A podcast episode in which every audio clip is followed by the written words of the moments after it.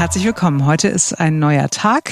Heute ist Montag, der 30. Januar 2023. Das Jahr ist ganz doll wichtig, vor allen Dingen für Marc. Und wir beginnen mit unserer Reihe WWBDWW. Wen wählen bei der Wiederholungswahl? Im Heute-Journal gestern Abend hat Berlin anlässlich äh, der Wahlwiederholung nochmal so richtig einen mitbekommen äh, verbal.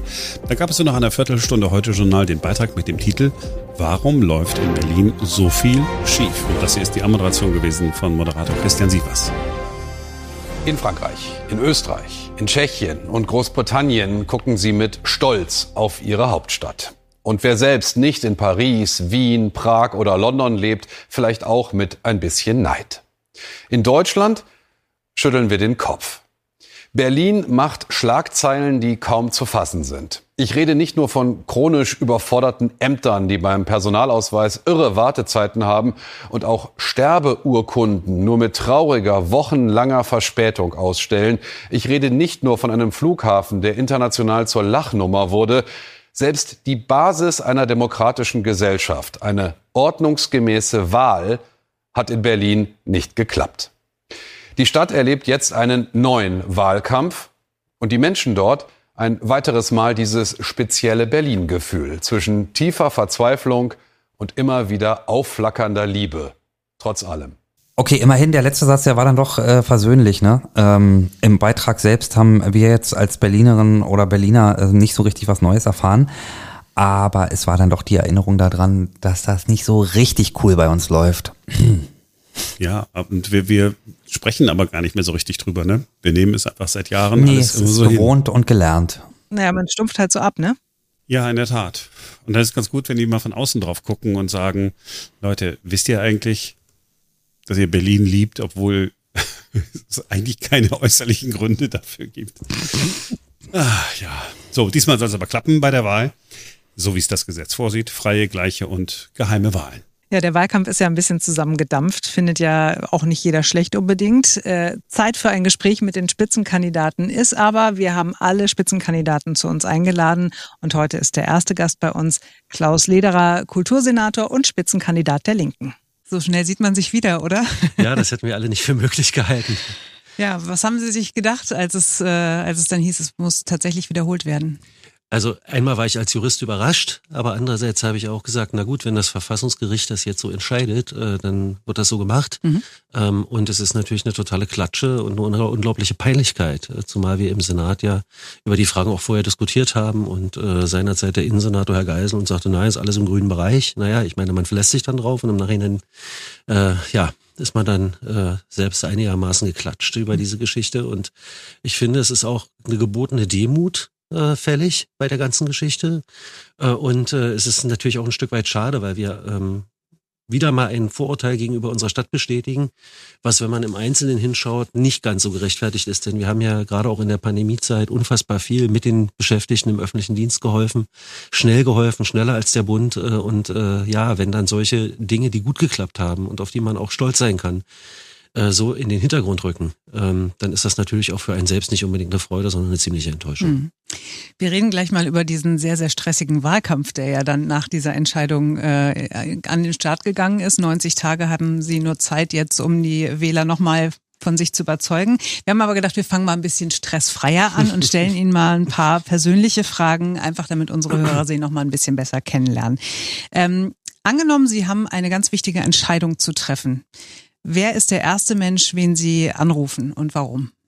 Ja, das kommt ganz auf die Entscheidung an. Äh, also ich bin, wenn ich im Kulturbereich beispielsweise äh, kulturpolitische Entscheidungen zu treffen habe, etwa äh, Personalentscheidungen, dann berate ich mich und dann nehme ich mir Zeit und dann werden Anforderungsprofile erstellt und im Nachhinein guckt man dann, wer ist die oder wer ist der geeignetste. Ähm, in anderen Fragen äh, bespreche ich mich mit Kolleginnen und Kollegen, äh, mit Katja Kipping, mit Lena Kreck, mit unserer Landesvorsitzenden oder unseren Fraktionsvorsitzenden in privaten Angelegenheiten ist es immer mein Mann, gar keine Frage. Sie haben den Kollegen vom Tagesspiegel schon verraten, ähm, Ihr Lieblingsessen ist Catwurst. Ähm, Sie, Sie, und ich als äh, Ostsozialisierte, wenn ich das so sagen darf, wissen natürlich, was das ist. Ich sag's trotzdem nochmal zu. Also ein längliches Brötchen, ne, auf einem heißen Spieß, Würstchen in Currysoße tunken und dann ins Brötchen. Und entscheidend ist, dass der Spieß lange genug in dem Brötchen bleibt, dass es drinnen knusprig ist. drinnen knusprig, ja. Jetzt nehmen wir mal an, dass Sie müssten sich Ihre letzte Mahlzeit aussuchen, Ihre Henkersmahlzeit. Bleiben Sie dann bei der Catwurst? Ach, ich leg mich jetzt einfach mal fest, ja klar. Also wenn ich nicht selber kochen kann, dann wird's, dann wäre dann wär das nicht die schlechteste Variante. Was gäbe es noch eine Alternative? Was essen Sie sonst noch gerne? Also wenn ich selber koche, ich mache sehr viel mit Pasta. Inzwischen tatsächlich auch wieder stärker Kartoffelgerichte. Ich hatte das zwischendurch mal total über. Ähm, aber auch Pizza-Aufläufe. Ähm, also ich, ich koche sehr gern und das ist ein bisschen auch was, ähm, ja, da, da, da kommt, da kommt man, kommt die innere Ruhe wieder, ja. Also wenn man in der Küche steht, vor sich hin schnippelt, äh, nebenbei Radio hört, Sender wird jetzt nicht verraten. Natürlich Berliner Rundfunk, ist ja klar. Sie haben bestimmt auch eine skurrile Angewohnheit. Also bei mir ist es zum Beispiel, ich esse wahnsinnig gerne Champignons aus der Dose. Also auch gerne pur aus der Dose. Was äh, ist Ihre skurrile Angewohnheit? Also wenn wir gerade dabei sind, skurrile Dinge zu essen. Äh, also ich bin ganz gerne in Spanien. In Spanien gibt's äh, sehr, sehr scharfe Peperoni, die sind eingelegt und die sind wirklich so scharf, dass man es äh, beim, also dass es eigentlich zweimal scharf ist. Und äh, also die Dinger, also wenn wir, wenn wir ankommen und wir gehen dann erstmal, äh, versorgen uns dann erstmal, statten uns erstmal aus für den Urlaub, dann werden drei von den Gläsern eingepackt und da gucken dann auch Freunde, Bekannte, auch äh, meine Liebsten dann sehr, sehr schräg, wenn ich die Dinger so verschnurpse. Aber ich liebe die wirklich über alles. Die haben so ein, äh, die sind natürlich äh, äh, sauer eingelegt, mhm. aber ordentlich scharf und die haben so eine, so eine äh, scharf-saure Note. Das ist wirklich fantastisch. Und äh, es desinfiziert auch den Hals. also es ist, hilft auch gegen Erkältung vorbeugend. Werden wir jetzt hier irgendwie so eine Yellow Press, sehe ich die Schlagzeile schon vor mir. Klaus Lederer ist ein, ist ganz scharf, oder? So. Oder Frau Panteleit, Sie sitzen und ich sitze nebeneinander und Sie essen Ihre Champignons aus der Dose und ich esse meine äh, Guindias aus der Dose. Ja, oh wow, können wir gerne mal machen. Ähm, Sie sind ja musikalisch bei uns sehr, sehr gut aufgehoben. Äh, die 80er hören Sie gerne, haben Sie beim letzten Mal verraten, Depeche Mode zum Beispiel oder die Eurythmics. Ich weiß nicht, ob sich es inzwischen geändert hat, aber hat sich nicht geändert. Sehr gut. Ähm, wir fragen bei allen Kandidatinnen und Kandidaten nach, auch bei Ihnen der eine Song, der eine Lieblingshit. Also wenn wir von der Henkers Mahlzeit gesprochen haben, quasi dann der Henkers Song. Ähm, Queen, Don't Stop Me Now. Schöner Song auch jetzt für den Wahlkampf, okay. Wir haben es eingangs schon kurz erwähnt, es ist ja nicht mehr lange hin, es sind nur noch wenige Tage bis zur Wahl. Wie fühlt sich der Wahlkampf bis jetzt an? Ähm, also zum einen ist es immer eine unheimlich stressige Situation, vor allem wenn ich nebenbei noch eine Arbeit zu machen habe und die habe ich auch zu machen und wir können es uns im äh, Augenblick einfach nicht erlauben, einfach mal ein halbes Jahr zu sagen, okay, wir sortieren uns mal neu, machen Wahlkampf, lassen mal alles liegen. Ähm, Im kulturpolitischen Bereich ist eigentlich immer ähm, Action und gerade in einer Situation, wo wir von einer Krise in die nächste gekommen sind, äh, auch viel äh, tägliche Unterstützung angesagt, viel unmittelbare Begleitung angesagt. Da parallel dann noch ähm, doch auf sehr, sehr hohem Niveau und sehr dicht, dicht gedrängten Wahlkampf zu machen, ist schon eine ziemliche mentale Belastung. Äh, ich nehme aber wahr, dass äh, die Menschen, die bei unserem Landesverband Wahlkampf machen, extrem motiviert sind. Das war ja schon was, wo ich mir vorher gedacht habe, Winterwahlkampf in der Kälte stehen. Ich merke schon allerdings auch, dass die Situation offener ist denn je. Ähm, aber wenn ich unterwegs bin, kriege ich, aber das hat vielleicht auch was damit zu tun, wenn der eine oder andere dich kennt, wirst du auch angesprochen, kriege ich auch positive Feedbacks. Man sollte das aber auch nicht mit der generellen Situation verwechseln. Ne? Die eigene Wahrnehmung ist immer die eigene mhm. Wahrnehmung. Ähm, alles andere wissen wir tatsächlich erst in zwei Wochen. Aber gerade weil es so offen ist, ähm, sage ich dann eben auch allen, naja, wenn ihr wollt, dass die soziale Dimension in diesem Senat, dass Haltung und Pragmatismus äh, und äh, abruptes Krisenmanagement in diesem Senat weiter eine Rolle spielt, naja, da hätte ich einen Vorschlag, wen Sie wählen. Möchten Sie eigentlich Kultursenator bleiben? Also ich, ich will natürlich regierender Bürgermeister werden. naja, also äh, ich bin jetzt sechs Jahre Kultursenator und mein Eindruck ist, dass äh, in der Stadt, äh, in der Kulturszene der Stadt, auch bei den Berlinerinnen und Berlinern äh, so Dinge wie das Jugendkulturticket, was wir jetzt machen, der, ähm, der eintrittsfreie Museumssonntag, der Kultursommer, auch die Corona-Unterstützung für die privaten Kulturbetriebe, äh, also dass die Pflege der Vielfalt unserer Kultur hier in Berlin äh, durchaus eine positive Resonanz ähm, erzeugt. Also ich scheine mein, mein, meine Arbeit da nicht so ganz schlecht zu machen. So. Und so gesehen, ähm, ich habe es eigentlich mich sozusagen darauf eingerichtet, bis 2026 hier die Geschicke der Kulturpolitik in der Stadt zu beeinflussen. Und äh, jetzt gibt's noch mal so eine Ehrenrunde. Äh, mal gucken, was die Berlinerinnen und Berliner sagen. Sie haben es ein Stück weit mit in der Hand, aber wenn Sie mir dabei helfen, äh, dann würde ich das Kulturressort gerne weiter übernehmen. Aber ich sage es an dieser Stelle auch nochmal, wenn Sie am Ende nur auf die Frage gucken, wer ins Rote Rathaus einzieht, dann kann es am Ende ganz schnell sein, dass alles ganz anders kommt äh, und dass hier ganz andere Mehrheiten entstehen und dass bestimmte Rechnungen, die im Augenblick äh, von allen angestellt werden, äh, die von Inhalten komplett absehen, hm. dass solche Rechnungen nicht aufgehen. Hm. Wie traurig wären Sie, wenn Sie nicht mehr Kultursenator sein können? Ähm, also ich glaube schon, dass ein bisschen Wehmut äh, dann dabei wäre, mit großer Sicherheit. Mhm. Äh, deswegen kämpfe ich ja auch darum, es weitermachen zu können. Auf der anderen Seite, ähm, wenn man politische, ähm, politische Ämter übernimmt, wenn man einen solchen Beruf ausübt wie meinen, dann muss man eigentlich jederzeit äh, darauf gefasst sein, dass sich etwas ändert. Das ist immer auf Zeit. Ähm, man muss äh, sich gedanklich damit vertraut machen, dass das auch irgendwann zu Ende ist und dass es auch manchmal sehr schnell zu Ende sein kann. Mhm. Und äh, da, das ist dann auch okay, dann hat's halt so sein sollen. Aber erstmal haben wir noch äh, knapp zwei Wochen Zeit, um den Berlinerinnen und Berlinern deutlich zu machen, dass sie was dafür tun können, äh, dass ich weitermachen kann. Was ist denn so, so ganz anders als bei der letzten Wahl? Also es ist nicht nur so, dass die Berlinerinnen und Berliner äh, das sicherlich als ein Stück weit auch sehr, sehr nervig empfinden, sondern es ist natürlich für, für einen, auch selbst wenn man jetzt gerade so in Schwung gekommen ist, nicht besonders schön, äh, wenn man dann jetzt eigentlich schon wieder so ein bisschen äh, den, äh, die, die Bremse einlegen muss, wieder ein bisschen äh, die, äh, die, ja, im Grunde schon aufgestaute Energie jetzt auch wieder so ein bisschen bremsen muss. Das ist nicht so toll. Das ist schon auch was anderes, als wenn man eine Legislaturperiode, eine Amtsperiode, eine Parlamentsperiode zum Ende bringt und dann wird halt neu gewählt. Das ist was, worauf man sich einstellt, was man plant. Alles diesmal nicht möglich. Ganz kurz noch vielleicht die Frage, wie sehen Sie das jetzt mit den ganzen Meldungen über schon erneute Pannen? Ne? Also mhm. also jede Panne, jede einzelne Panne ist ärgerlich, das ist so. Äh, es gibt allerdings keine Wahl, nirgendwo, wo nicht hier und da auch mal ein Fehler unterläuft oder eine Panne passiert ich glaube schon, dass wir gut vorgebaut haben, dass nicht wieder solche systematischen Katastrophen passieren, wie das äh, im September 21 der Fall war. Aber natürlich, auch da ärgert man sich natürlich, warum musste das jetzt wieder passieren? Aber wir werden diese Wahl hoffentlich gut über die Bühne bringen hier in Berlin. Knopf auf Holz. Wie ist das eigentlich so im täglichen Business? Ja, also Sie sind äh, in der Koalition, Sie sind äh, im Senat und äh, arbeiten miteinander. Und äh, dann ist da eine Frau Giffey im Wahlkampfmodus, eine Frau Jarasch im Wahlkampfmodus. Die beiden zicken sich gerade extrem an. Sie irgendwo dazwischen. Das, wie geht das? Also es ist äh, schon eine Herausforderung und ich merke das natürlich in den Senatssitzungen. Also das ist äh, ein bisschen weniger entspannt als sonst, wenn ich das mal so formulieren darf. Ähm, es äh, ist schon auch so, dass ähm, die Sensibilitäten enorm hoch sind. Natürlich, klar, die beiden Frauen kämpfen darum, ins Rote Rathaus einzuziehen. Ich sage dann immer, wir wählen nicht das Rote Rathaus oder die Besetzung des Roten Rathauses, wir wählen ein Parlament. Mhm. Äh, bleibt doch mal ein bisschen gelassen. Äh, und am Ende äh, wird es nie einer alleine schmeißen oder eine alleine schmeißen, sondern es ist entweder Teamarbeit und die funktioniert oder es funktioniert nicht. Und äh, ich selber komme aber eigentlich schon ganz gut damit klar, weil ich eigentlich, ähm, natürlich, ich habe eine Haltung, ich habe auch äh, politische Positionen, die sind originär links, die sind originär auf Solidarität und Zusammenhalt ausgerichtet und äh, die passen vielleicht auch nicht unbedingt in jeden Mainstream. Aber ich versuche für meine politischen Positionen, für meine Projekte, für meine Ideen doch eigentlich äh, in der Sache zu werben äh, mit Argumenten zu überzeugen und nicht durch ähm, erhöhte Stimmlage oder ähm, Pöbeleien oder ähm, auch völlig überzogen, was, was mir tatsächlich auch nicht gefällt in so einer Wahlkampfsituation. Es wird äh, oftmals sehr auf Polarisierung gesetzt. Mhm. Ja, da versucht man dann sozusagen auch den Kontrast deutlich zu machen.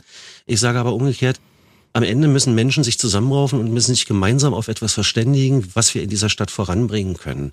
Und mich nervt Streit um des Streits willen immer, mhm. weil er mich vom Eigentlichen abhält. Und das ist die Probleme dieser Stadt anzupacken und zu lösen. Mhm. Und äh, insofern ist es eine Situation, von der ich hoffe, zum einen natürlich, dass wir stark genug werden, äh, dass wir danach weiter für progressive, für soziale Mehrheiten in der Stadt äh, ähm, stehen können und mitmachen können in dieser, äh, an dieser Arbeit. Aber auf der anderen Seite hoffe ich natürlich auch, dass dann nach dem 12. Februar äh, diese sehr, sehr anstrengenden Selbstbeschäftigungsgeschichten und dieses Wer wird Kalifin anstelle der Kalifin, dass das dann schnell aufhört und wir wieder zurückkehren ähm, zum äh, ja, gemeinsamen Streit um die besten Lösungen. Und das ist dann ein Streit, der wird äh, nicht ähm, in schrillen Tönen ausgetragen, sondern hoffentlich in Ruhe und mit der Kraft des besseren Arguments. Okay, gibt es für Sie noch eine andere Option als äh, mit Rot-Grün, also als mit Giffey und Jarasch beziehungsweise SPD und Grüne? Also äh, die rechten Parteien und die Rechtsaußen, die Rechtsaußenpartei, die AfD, da hoffe ich, hält die Brandmauer und ich hoffe auch, dass viele Menschen wissen, dass diese Partei ähm, in dieser Gesellschaft für nichts anderes steht als Spaltung und die Menschen aufeinander zu hetzen. Ich hoffe, diese Brandmauer hält, auch wenn ich immer mal wieder Geblinke äh, von Seiten äh, der CDU oder auch von der FDP erlebe, nicht nur in Berlin, sondern auch bundesweit.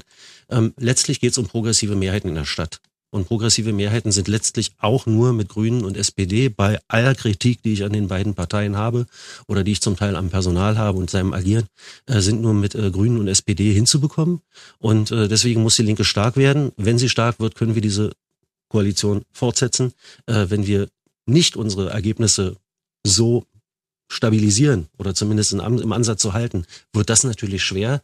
Und dann haben wir hier möglicherweise Parteien, die jetzt tatsächlich außer Parolen äh, in der Vergangenheit auch nicht durch besonders gute Ideen aufgefallen sind und die uns dann fünf Jahre später erklären, warum die Probleme der Stadt trotzdem nicht gelöst worden sind. Aber haben Sie nicht jetzt äh, quasi vor der Wahlwiederholung im Prinzip das Problem, ähm, dass Sie und auch die Linke äh, so gar nicht in der öffentlichen Wahrnehmung stattfinden, weil eben dieser Streit zwischen Frau Jarasch und Frau Giffey ja doch vieles überlagert? Sie sprechen da ein Problem an, was mich durchaus auch beschäftigt und ich versuche dann immer dagegen zu halten und dagegen zu setzen, äh, indem ich sage, also eine Person wird die Probleme dieser Stadt alleine nicht lösen. Dazu werden Partnerinnen und Partner gebraucht.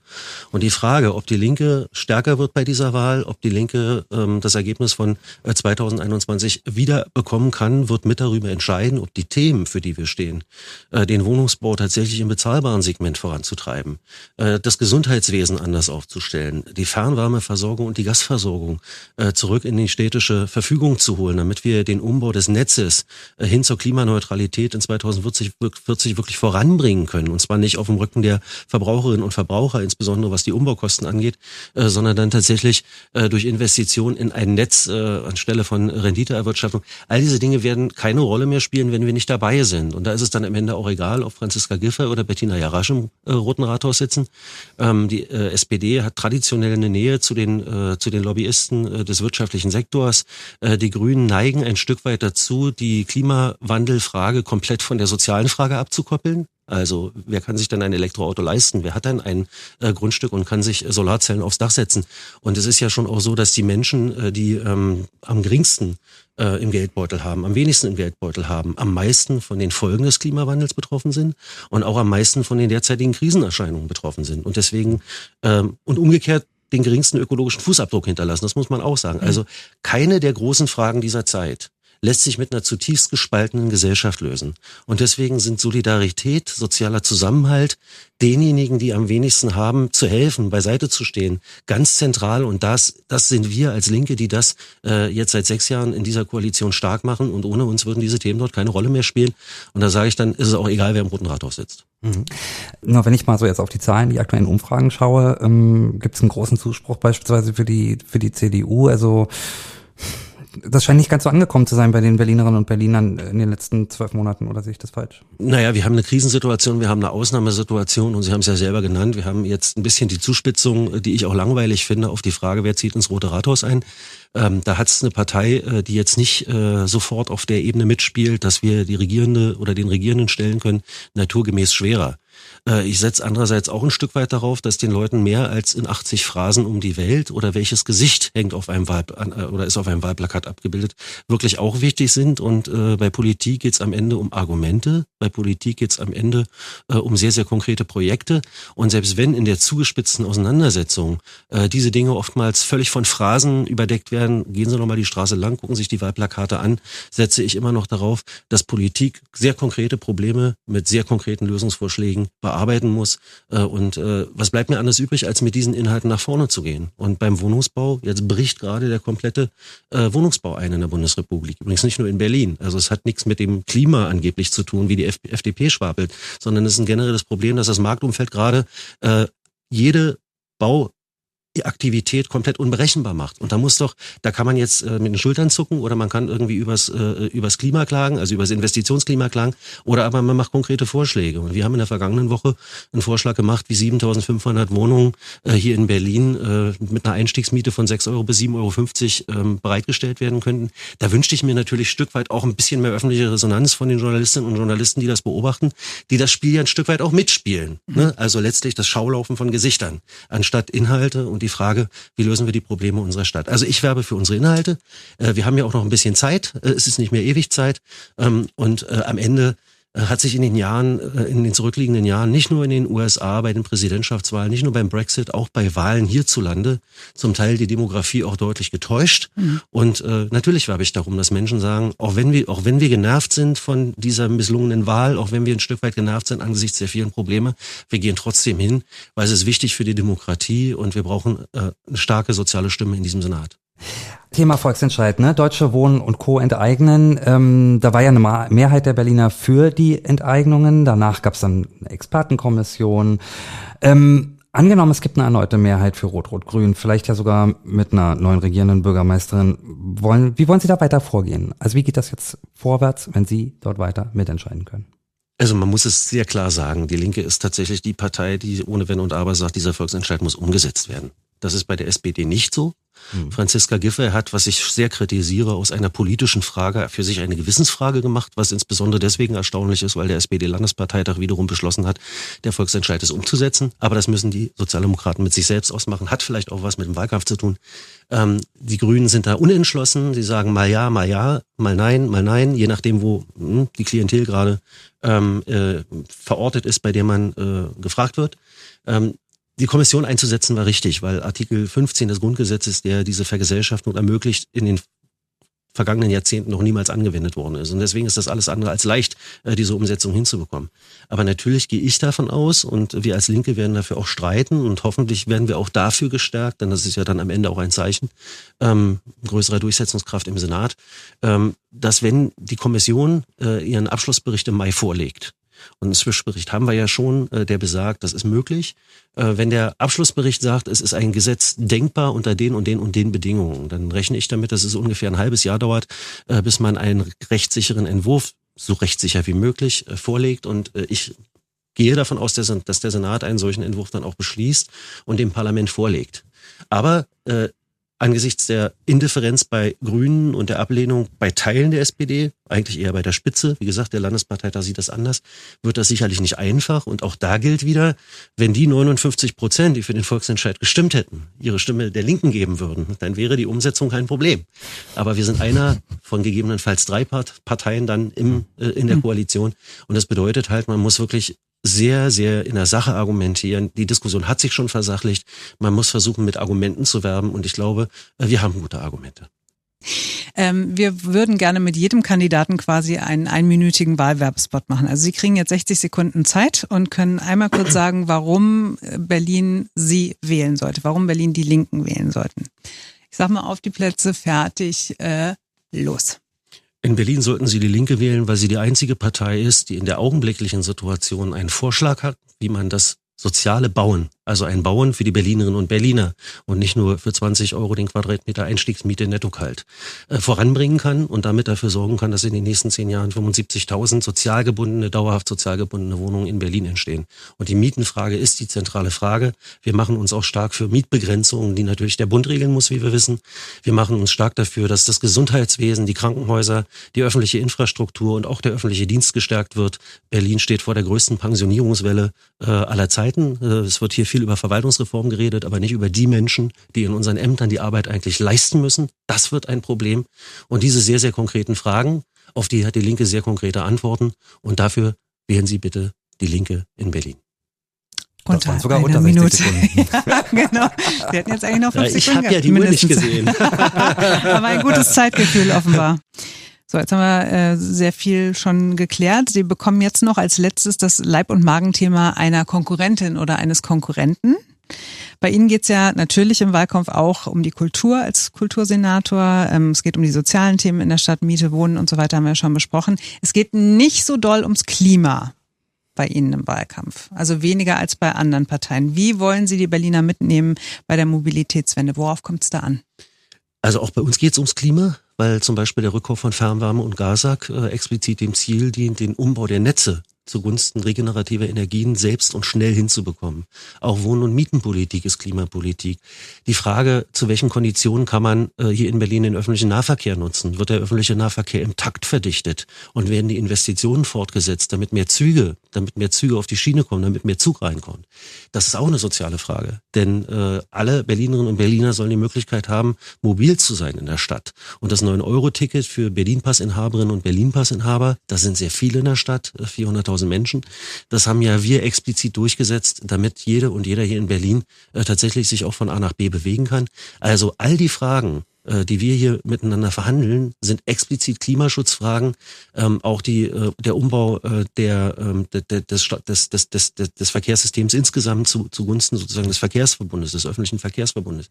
All das sind äh, tatsächlich Klimafragen. Ich sage aber eben, und das habe ich vorhin auch schon mal gesagt, wenn wir so tun, als ob alle Menschen die gleiche Möglichkeit hätten, mit den Folgen des Klimawandels umzugehen. Und wenn wir so tun, als ob alle Menschen umgekehrt gleich verantwortlich wären für die äh, Katastrophe, die da vor uns liegt, dann machen wir was falsch. Es ist immer noch so, dass die Menschen, die wenig Einkommen haben, einen kleineren ökologischen Fußabdruck haben als die Menschen, die ein hohes Einkommen haben. Ja, nützt dann gar nichts, dass sie Biofleisch kaufen. Wenn der SUV trotzdem die fette Schüssel ist und die Stadt voll stinkert, dann ist der Fußabdruck groß. Sie verbrauchen mehr Wasser, sie verbrauchen mehr Energie. Und deswegen ist Klima Gerechtigkeit vor allem auch eine soziale Frage. Und wenn das nicht mitgedacht wird, dann wird die Klimawende scheitern, weil dann werden wir immer mehr Bürgerinnen und Bürger gegen uns aufbringen, die nicht die Möglichkeit haben, sich klimagerecht zu verhalten, die nicht die Möglichkeit haben, äh, weiterhin am gesellschaftlichen Leben teilzuhaben, weil man ihnen die Möglichkeiten nimmt. Und deswegen sage ich, ähm, wir sind die Garanten dafür, dass der Klimawandel überhaupt in den Griff bekommen, äh, dass wir den Klimawandel in Berlin überhaupt in den Griff bekommen, weil wir die soziale Dimension mit in den Blick nehmen und keine Berlinerin und keinen Berliner allein lassen mit den Konsequenzen. Mhm. Äh, bleiben wir mal beim Thema äh, Mobilität. Zankapfel A100 Ausbau. Nun ähm, gibt es ja durchaus Berlinerinnen und Berliner, die können jetzt nicht einfach sozusagen, die, die sind aufs Auto angewiesen, die können nicht einfach umsteigen. Was sagen Sie denen denn eigentlich, ähm, die da hoffen, dass dieser Ausbau der 100 äh, Entlastung bringt? Dass der Ausbau der 100 keine Entlastung bringt, sondern dass er das Rausspülen des Verkehrs aus dem A100 Bauabschnitt nur in ein anderes Stadtquartier verschiebt und wenn wir noch einen Bauabschnitt weiterbauen, in das nächste Stadtquartier. Die A100 ist ein sauteures Verkehrsprojekt, ein milliardenschweres Verkehrsprojekt ähm, in einer Zeit, in der wir tatsächlich Stück für Stück versuchen müssen, auch andere Verkehrsträger im öffentlichen Straßenland äh, mit mehr Platz auszustatten. Das Rad gehört dazu, Carsharing gehört dazu, der Wirtschaftsverkehr gehört dazu. Dieser Umbau muss stattfinden. Wir sollten die Ressourcen dahin stecken. Und es kommt übrigens noch was anderes dazu. Äh, die A100 ist ein Platzfresser in der Stadt. Äh, vergangene, vergangene Woche saß ich mit allen Parteien bei den Kleingärtnern. Ähm, die haben, alle haben allen versprochen, wir wollen alle Kleingärten halten. Schon der bisherige Ausbau der 100 hat Größenordnung Kleingartenkolonien platt gemacht, hat auch Wohnhäuser, also funktionierenden Wohnraum vernichtet. Wir haben fünf Clubs, äh, die sind jetzt im Einzugsgebiet um das Ostkreuz. Das gehört auch zur Berliner Kultur, da bin ich dann wieder zuständig. Wir werden auch in dieser Woche eine Podiumsdiskussion haben, da werden alle erzählen, dass sie dafür sind, die Clubs in Berlin zu erhalten. Aber die 100 soll gebaut werden, fünf weitere Clubs verschwinden, die Stadt wird noch langweiliger, noch, noch mal. Wir brauchen die Tangentialverbindung Ost. Die brauchen wir wirklich, um Verkehrsprobleme zu lösen. Wir müssen auf den Hauptstraßen die Sanierung voranbringen. Wir müssen die Brücken in der Stadt sanieren. Ich will nicht die Autos komplett aus der Stadt raushalten. Aber ich möchte Leuten die Möglichkeit geben, sich, frei, sich sozusagen freiwillig und souverän auch dafür zu entscheiden, äh, vom Auto auf den öffentlichen Nahverkehr umzusteigen. Es wird Leute geben, die werden trotzdem das Auto brauchen. Aber wir haben erstmal dafür zu sorgen, äh, dass der öffentliche Nahverkehr funktioniert, dass andere äh, Verkehrsträger hier in der Stadt eine Chance haben. Aber die 100 ist ein hochsymbolisches Projekt, löst in der Stadt aber kein Verkehrsproblem, schluckt endlos Geld und ist eine Klimakatastrophe. Hochsymbolisch ist ja auch die Friedrichstraße, der Abschnitt zwischen Leipziger und Französischer Französischer Straße wird autofrei werden, hat Bettina Jarasch gerade ganz frisch vorgestellt. Ähm, kam nicht so gut an, hört man zumindest von äh, Franziska Giffey. Wie kam es bei Ihnen an? Ähm, ich bin ziemlich überzeugt davon, dass auch das jetzt wieder die klassische Wahlkampfnummer ist, in der man versucht, die Differenzen möglichst groß zu zeichnen. Jetzt kann sich Bettina Jarasch als Kämpferin für eine autofreie Innenstadt äh, äh, präsentieren. Franziska Giffey kann sich als Vorkämpferin äh, der Autofahrerinnen und Autofahrer äh, hier verkaufen. Die Wahrheit ist, dass wir alle seit Jahren wissen, dass an der Teileinziehung der Friedrichstraße gearbeitet wird. Sie würde so oder so kommen. Und was mich eher interessiert, und da ist es mir übrigens egal, ob Jarasch oder Giffey oder vor allem Andreas Geisel, äh, man muss natürlich die Leute daran beteiligen. Man muss so eine Verfahren transparent machen. Man muss sie für und wieder abwägen. Und wir müssen natürlich auch dafür sorgen, dass wenn äh, dort schon eine Teileinziehung erfolgt, wenn ein Teil der Friedrichstraße schon Fußgängerzone wird, dass die dann auch, dass dann auch Aufenthaltsqualität dahin kommt, dass man dort auch einen Kaffee trinken kann, dass man sich dort gerne auffällt. Das ist für die Gewerbetreibenden gut, das ist für die Leute gut. Also was man ja nun nicht sagen kann, ist, dass die Friedrichstraße ein Ort ist, so wie sie derzeit beschaffen ist, an dem man sich gerne aufhält. Also wenn man sich in hm. Berlin, äh, in der Stadt irgendwo richtig wohlfühlt, dann denkt man nicht zuallererst an die Friedrichstraße.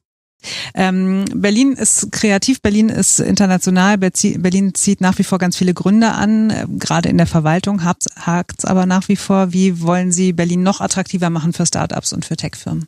Also Berlin ist die Startup- und Tech-Firma äh, äh, Nummer eins. Wir sind da ganz grandios und es läuft schon auch sehr gut. Äh, wir haben eine exzellente Wirtschaftsberatung, wir haben eine gut funktionierende Investitionsbank, die uns auch während der Corona-Pandemie massiv geholfen hat, hier die Hilfen sehr, sehr schnell aus, äh, auszureichen. Das sind wirklich tolle Kolleginnen und Kollegen, die da arbeiten. Auch ein Beispiel für gut funktionierende Verwaltung. Ich glaube, an der Stelle haben wir kein so großes Problem. Das Problem, was wir gerade haben, ist äh, das Beantragen eines Personalausweises, ist das Beantragen eines Führerscheins, ist das Bekommen von Sterbeurkunden, äh, ist das äh, Anmelden einer Eheschließung. Und da komme ich ich nochmal auf den anderen Punkt zurück. Wir werden in der Tat massiv für den öffentlichen Dienst ausbilden müssen. Wir werden die Arbeitsbedingungen im öffentlichen Dienst verbessern müssen. Diese ganzen Debatten, Bezirke abschaffen, ja, nein, kenne ich seit 25 Jahren. Ähm, aber das wird, wir werden weiter in die Glut pusten und es wird kein Feuer entstehen, wenn wir uns nicht darum kümmern, dass wir gut qualifizierte, zufriedene Mitarbeitende im öffentlichen Dienst haben.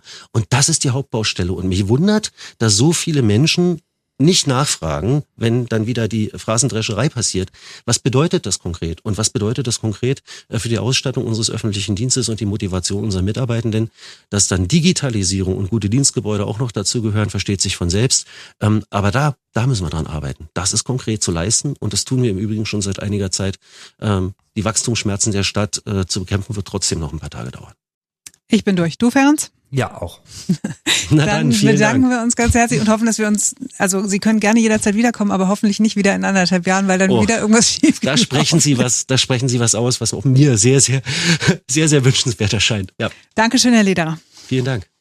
So, das war also Klaus Lederer, Spitzenkandidat der Linken. Der nächste Gast steht auch schon fest. Christine Brinker von der AfD.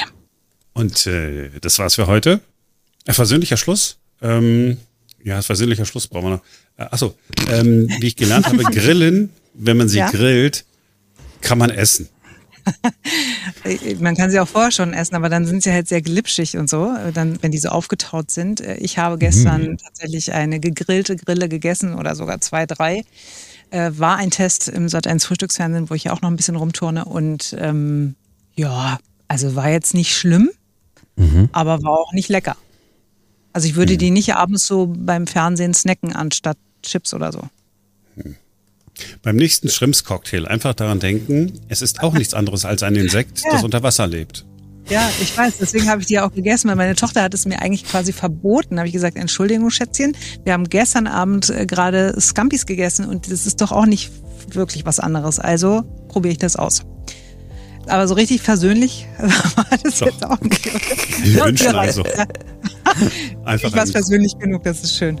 Ja, war's, weil äh, wir wünschen einfach einen äh, guten Appetit und sind morgen wieder für euch da, denn dann ist wieder ein neuer Tag. Tschüss. Ciao.